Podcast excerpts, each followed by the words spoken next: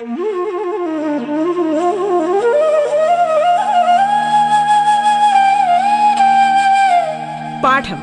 കേട്ടു പഠിക്കാൻ radio കേരളയിലൂടെ.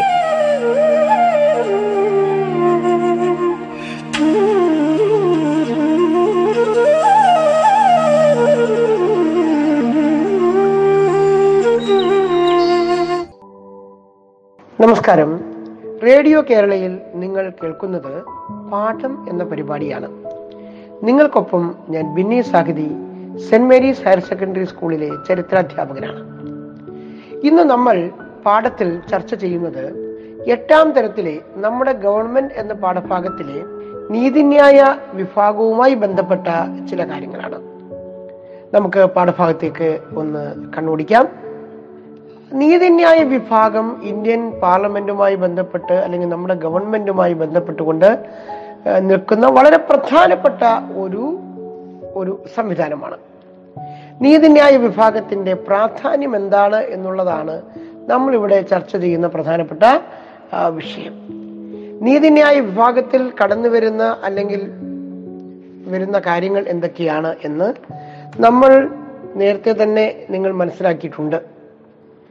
Supreme കോടതി ഹൈക്കോടതി ജില്ലാ കോടതികൾ സബ് കോടതികൾ മുനിസിപ്പ് കോടതികൾ മജിസ്ട്രേറ്റ് കോടതികൾ തുടങ്ങിയവയാണ് നീതിന്യായ വിഭാഗത്തിലുള്ള ഏറ്റവും പ്രധാനപ്പെട്ട കോടതികൾ എന്ന് ഉള്ളൊരു തിരിച്ചറിവ് നമുക്കുണ്ടല്ലോ. അപ്പൊ ഇതിൽ ഓരോ വിഭാഗത്തിലും വരുന്ന കോടതികളുടെ ഉത്തരവാദിത്തങ്ങൾ എന്തൊക്കെയാണ് എന്നുള്ളതാണ് നമ്മൾ ഇവിടെ ചർച്ച ചെയ്യുന്നത്. സുപ്രീം കോടതി എന്ന് പറയുന്നത് രാജ്യത്തെ പരമോന്നതമായ കോടതിയാണ്. ഇന്ത്യ മുഴുവനാണ് നമ്മുടെ സുപ്രീം കോടതിയുടെ അധികാരപരിധി ഉള്ളത് ഇതിന്റെ ആസ്ഥാനം ന്യൂഡൽഹിയാണ്. ഹൈക്കോടതികൾ എന്ന് പറയുമ്പോൾ സംസ്ഥാനങ്ങളിൽ ഉണ്ടാകുന്ന കേസുകൾ പരിശോധിക്കുന്ന സംസ്ഥാനങ്ങളിലെ ഏറ്റവും വലിയ കോടതിയാണ്. കേരളത്തിലെ ഹൈക്കോടതി എറണാകുളത്ത് കൊച്ചിയിലാണ് ഉള്ളത്. ജില്ലാ കോടതികൾ എന്ന് പറയുമ്പോൾ ജില്ലകളിൽ ഉണ്ടാകുന്ന കേസുകൾ പരിശോധിക്കലും അവയുടെ നടത്തിപ്പും ഒക്കെ തന്നെയാണ് ജില്ലാ കോടതികളുടെ പ്രധാനപ്പെട്ട ഉത്തരവാദിത്വം അതിന്റെ താഴെ നമുക്ക് സബ് കോടതികളും മുനിസിപ്പ് കോടതികളും മജിസ്ട്രേറ്റ് കോടതികളും ഉണ്ട്. ഇവ താലൂക്ക് തലങ്ങളിലുള്ള കേസുകളാണ് പ്രധാനമായിട്ടും പരിശോധിക്കുന്നത്. അപ്പോ ദേശീയ തലം മുതൽ നമ്മുടെ ഗ്രാസ് റൂട്ട് ലെവൽ ലെവൽ വരെയുള്ള താലൂക്ക് തലം വരെയുള്ള കേസുകൾ പരിശോധിക്കുന്നതിന് വിവിധങ്ങളായ കോടതികൾ ഉണ്ട് എന്ന് നമ്മൾ തിരിച്ചറിയുക എന്നുള്ളതാണ്. അപ്പൊ എന്തുകൊണ്ട് എന്തിനാണ് ഇത്തരത്തിൽ കോടതികൾ ഉണ്ടാകുന്നത്? കോടതികളുടെ ആവശ്യമെന്ത് തുടങ്ങിയ കാര്യങ്ങൾ നമ്മളിൽ എപ്പോഴും സംശയം ഉണ്ടാക്കാൻ ഇടയുള്ള ഒരു കാര്യമാണ്. രാജ്യത്ത് വ്യക്തികൾ തമ്മിലും വ്യക്തിയും ഗവൺമെന്റും തമ്മിലും കേന്ദ്ര സംസ്ഥാന ഗവൺമെന്റുകൾ തമ്മിലും സംസ്ഥാനങ്ങൾ തമ്മിലും വിവിധ വിഷയങ്ങളിൽ തർക്കങ്ങൾ ഉണ്ടാകാറുണ്ട്. തർക്കങ്ങൾക്ക് തീർപ്പ് കൽപ്പിക്കുന്ന വിഭാഗമാണ് നീതിന്യായ വിഭാഗം. മനസ്സിലായല്ലോ? തർക്കങ്ങൾക്ക് തീർപ്പ് കൽപ്പിക്കുന്ന വിഭാഗമാണ് നീതിന്യായ വിഭാഗം. കുറ്റവാളികൾക്ക് ശിക്ഷ നൽകിയും നിരപരാധികളെ സംരക്ഷിച്ചും കോടതികൾ നീതി നടപ്പിലാക്കുന്നു. നിയമനിർമ്മാണ വിഭാഗം പാസാക്കുന്ന നിയമങ്ങൾ വ്യാഖ്യാനിക്കുന്നത് നീതിന്യായ വിഭാഗമാണ്. നമ്മുടെ പാർലമെന്റ് ആണല്ലോ നിയമങ്ങൾ ഉണ്ടാക്കുന്നത്. അവയെ വ്യാഖ്യാനിച്ച് ജനങ്ങൾക്ക് ഉപകാരപ്രദമാക്കുന്ന രീതിയിലേക്ക് മാറ്റുന്ന ചുമതലയാണ് നമ്മുടെ നീതിന്യായ വിഭാഗത്തിന് ഉള്ളത്. ഇന്ത്യയിലെ നീതിന്യായ വിഭാഗത്തിന്റെ ഘടന ആണ് ഞാൻ നേരത്തെ സൂചിപ്പിച്ചത്. ഒന്നുകൂടി ഞാൻ അതിനെക്കുറിച്ച് പറയാം. സുപ്രീം കോടതി ഹൈക്കോടതി ജില്ലാ കോടതി സബ് കോടതി മുനിസിപ്പൽ കോടതി ആൻഡ് മജിസ്ട്രേറ്റ് കോടതി. ഇന്ത്യയിലെ നീതിന്യായ വിഭാഗം എന്ന് പറയുന്ന വളരെ വിശാലമായ ആയ ഒരു ഒരു സ്ഥാപനത്തെ കുറിച്ചിട്ടാണ് നമ്മൾ ആദ്യം ചർച്ച ചെയ്യുന്നത്. അത് സുപ്രീം കോടതിയാണെന്ന് നമുക്കറിയാം. അതിന്റെ ആസ്ഥാനം ഡൽഹിയാണ്. ചീഫ് ജസ്റ്റിസും മറ്റ് ജഡ്ജിമാരും അടങ്ങുന്നതാണ് സുപ്രീം കോടതി. സുപ്രീം കോടതിയിലെ ഏറ്റവും പ്രധാനപ്പെട്ട ജഡ്ജിക്ക് പറയുന്ന പേരാണ് ചീഫ് ജസ്റ്റിസ്. നിലവിൽ ചീഫ് ജസ്റ്റിസും മുപ്പത് ജഡ്ജിമാരുമാണ് സുപ്രീം കോടതിയിലുള്ളത്. ഇവരെ നിയമിക്കുന്നത് രാഷ്ട്രപതിയാണ്. അപ്പൊ സുപ്രീം കോടതി രാജ്യത്തുള്ള എല്ലാ കേസുകളും പരിഗണിക്കുകയില്ല. പിന്നെ എന്തെല്ലാം കേസുകളാണ് പരിഗണിക്കുന്നത്? നമുക്കതിലേക്ക് നോക്കാം. മൗലിക അവകാശങ്ങളുടെ ലംഘനവുമായി ബന്ധപ്പെട്ട കേസുകളാണ്. എന്താ മൗലിക അവകാശ ലംഘനങ്ങൾ?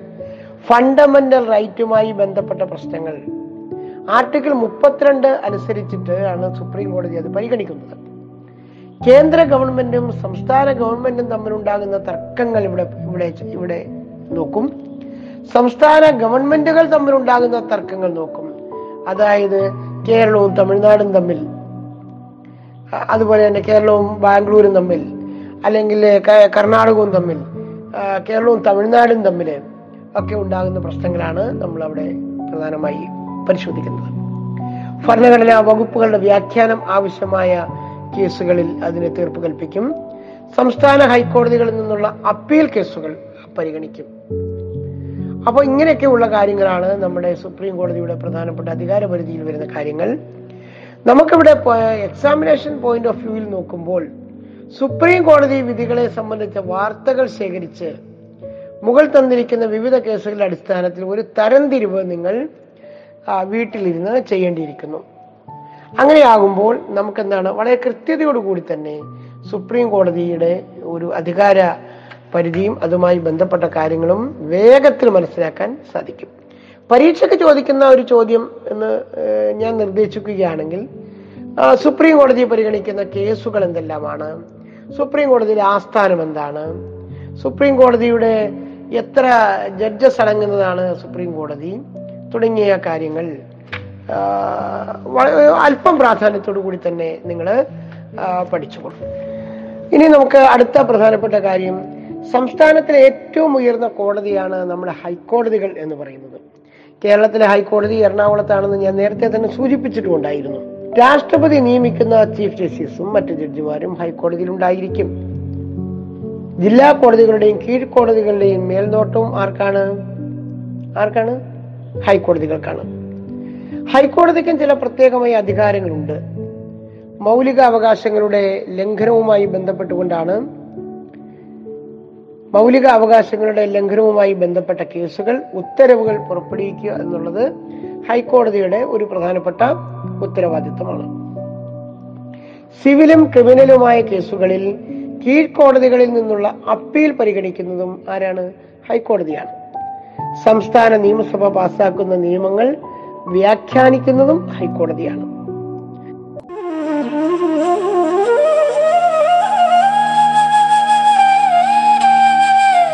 പാഠം കേട്ടു പഠിക്കാൻ റേഡിയോ കേരളയിലൂടെ. പാഠത്തിൽ ഇനി ഇടവേള.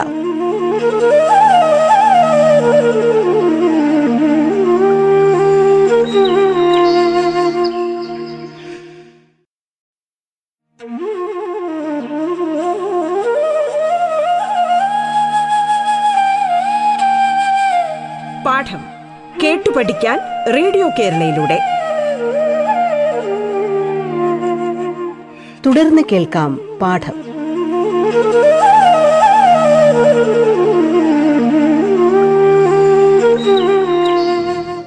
ഇന്ന് നമ്മൾ പാഠത്തിൽ ചർച്ച ചെയ്യുന്നത് എട്ടാം തരത്തിലെ നമ്മുടെ ഗവൺമെന്റ് എന്ന പാഠഭാഗത്തിലെ നീതിന്യായ വിഭാഗവുമായി ബന്ധപ്പെട്ട ചില കാര്യങ്ങളാണ്.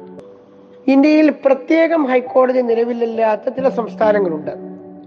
അത് നിങ്ങൾ ഒന്ന് പരിശോധിക്കേണ്ടിയിരിക്കുന്നു. ചിലർക്ക് രണ്ട് സംസ്ഥാനങ്ങൾക്ക് ചേർന്നായിരിക്കും ഹൈക്കോടതി. പ്രത്യേക ഹൈക്കോടതി ചില സംസ്ഥാനങ്ങൾക്ക് ഉണ്ടാവുകയില്ല. അപ്പോൾ അത് നമ്മളൊന്ന് പരിശോധിക്കണം. നിലവിലുള്ള കേരള ഹൈക്കോടതിയുടെ ചീഫ് ജസ്റ്റിസ് ആരാണ് എന്ന് നിങ്ങൾ കണ്ടെത്തണം.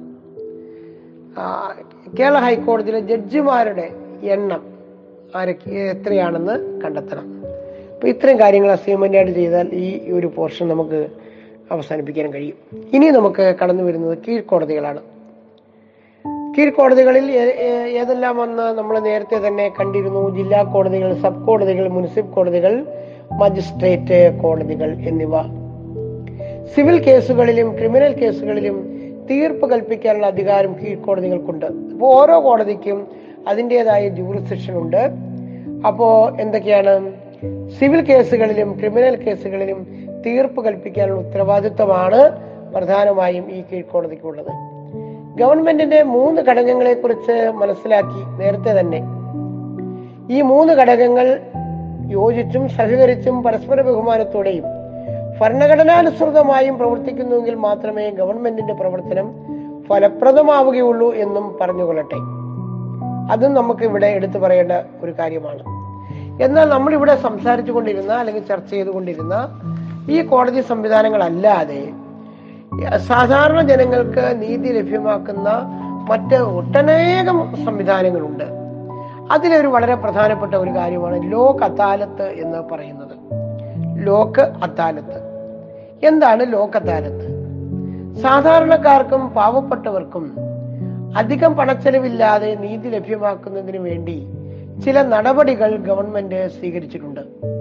അവയിൽ പ്രധാനപ്പെട്ടതാണ് ലോക് അദാലത്ത് ലോക് അദാലത്ത് എന്നാൽ ജനങ്ങളുടെ കോടതി എന്നാണ് അർത്ഥം. ലോക് ലോക് അദാലത്തിന്റെ അർത്ഥം എന്ന് പറയുന്നത് എന്താണ്? ജനങ്ങളുടെ കോടതി എന്നുള്ളതാണ്. എന്തുകൊണ്ടാണ് ജനങ്ങളുടെ കോടതി എന്ന് ലോക് അദാലത്തെ പറയുക? ഓ ഞാൻ ആദ്യം സൂചിപ്പിച്ച കാര്യം തന്നെയാണ്.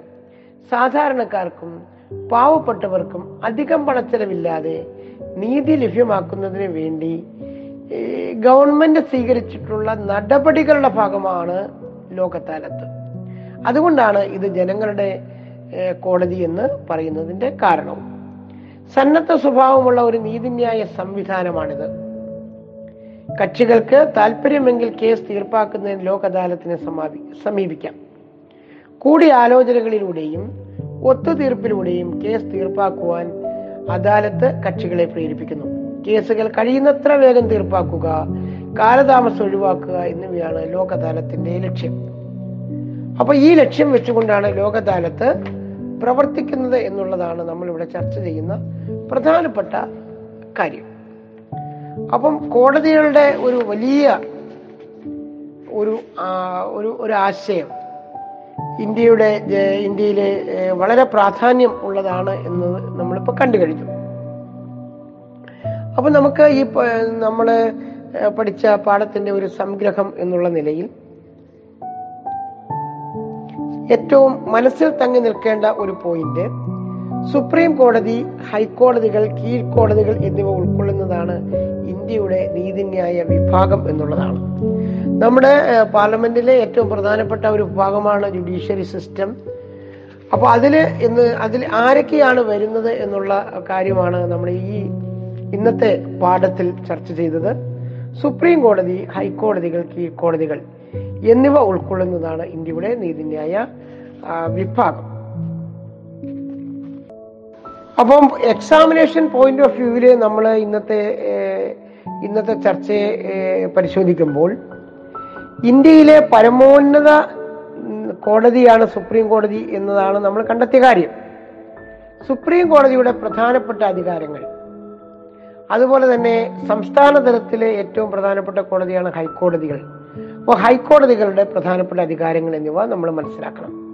അപ്പോൾ ഈ പാഠത്തിന്റെ ഒരു ഈ യൂണിറ്റിന്റെ ഒരു എക്സ്റ്റൻഡഡ് വർക്കായിട്ട് നമ്മൾ മനസ്സിലാക്കേണ്ട കാര്യം നമ്മൾ ചെയ്യേണ്ട കാര്യം വളരെ രസകരമായിട്ട് നമുക്ക് നമുക്ക് യൂണിറ്റിനെ മാറ്റാൻ സാധിക്കും. ഇന്ത്യയിലെ രാഷ്ട്രപതിമാർ ഉപരാഷ്ട്രപതിമാർ പ്രധാനമന്ത്രിമാർ എന്നിവരുടെ ചിത്രം ശേഖരിച്ച് കുറിപ്പോടുകൂടി ഒരു ആൽബം തയ്യാറാക്കിയാൽ ഈ പാഠം വളരെ രസകരമായി ഈ മാറ്റാൻ നിങ്ങൾക്ക് സാധിക്കും. ഇതിലെ പല കാര്യങ്ങളും നിങ്ങൾക്ക് കൂടുതൽ ഓർമ്മയിൽ നിലനിർത്തുവാനും സാധിക്കും.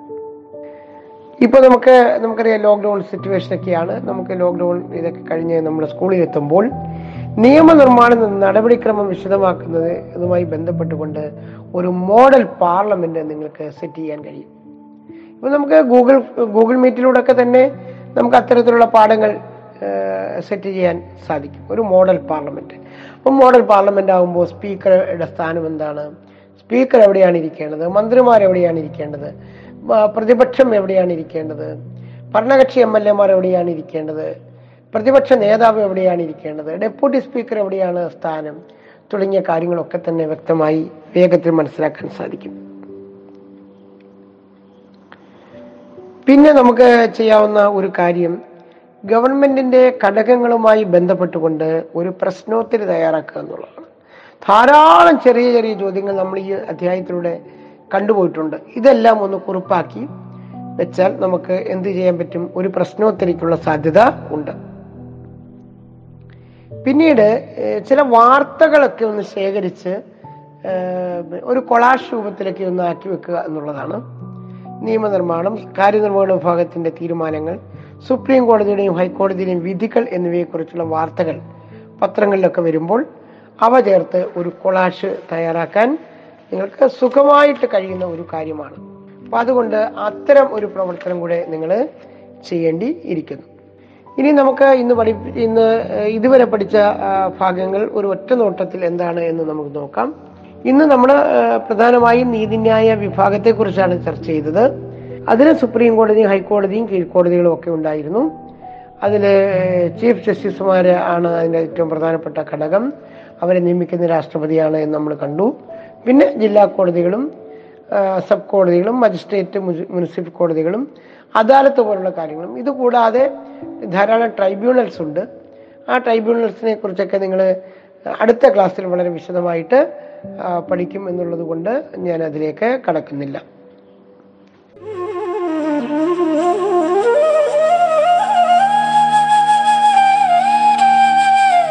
പാഠം കേട്ടു പഠിക്കാൻ റേഡിയോ കേരളയിലൂടെ. പാഠത്തിന്റെ ഇന്നത്തെ അധ്യായം പൂർണമാകുന്നു. ഇനി അടുത്ത ദിവസം കേൾക്കാം. നമസ്കാരം.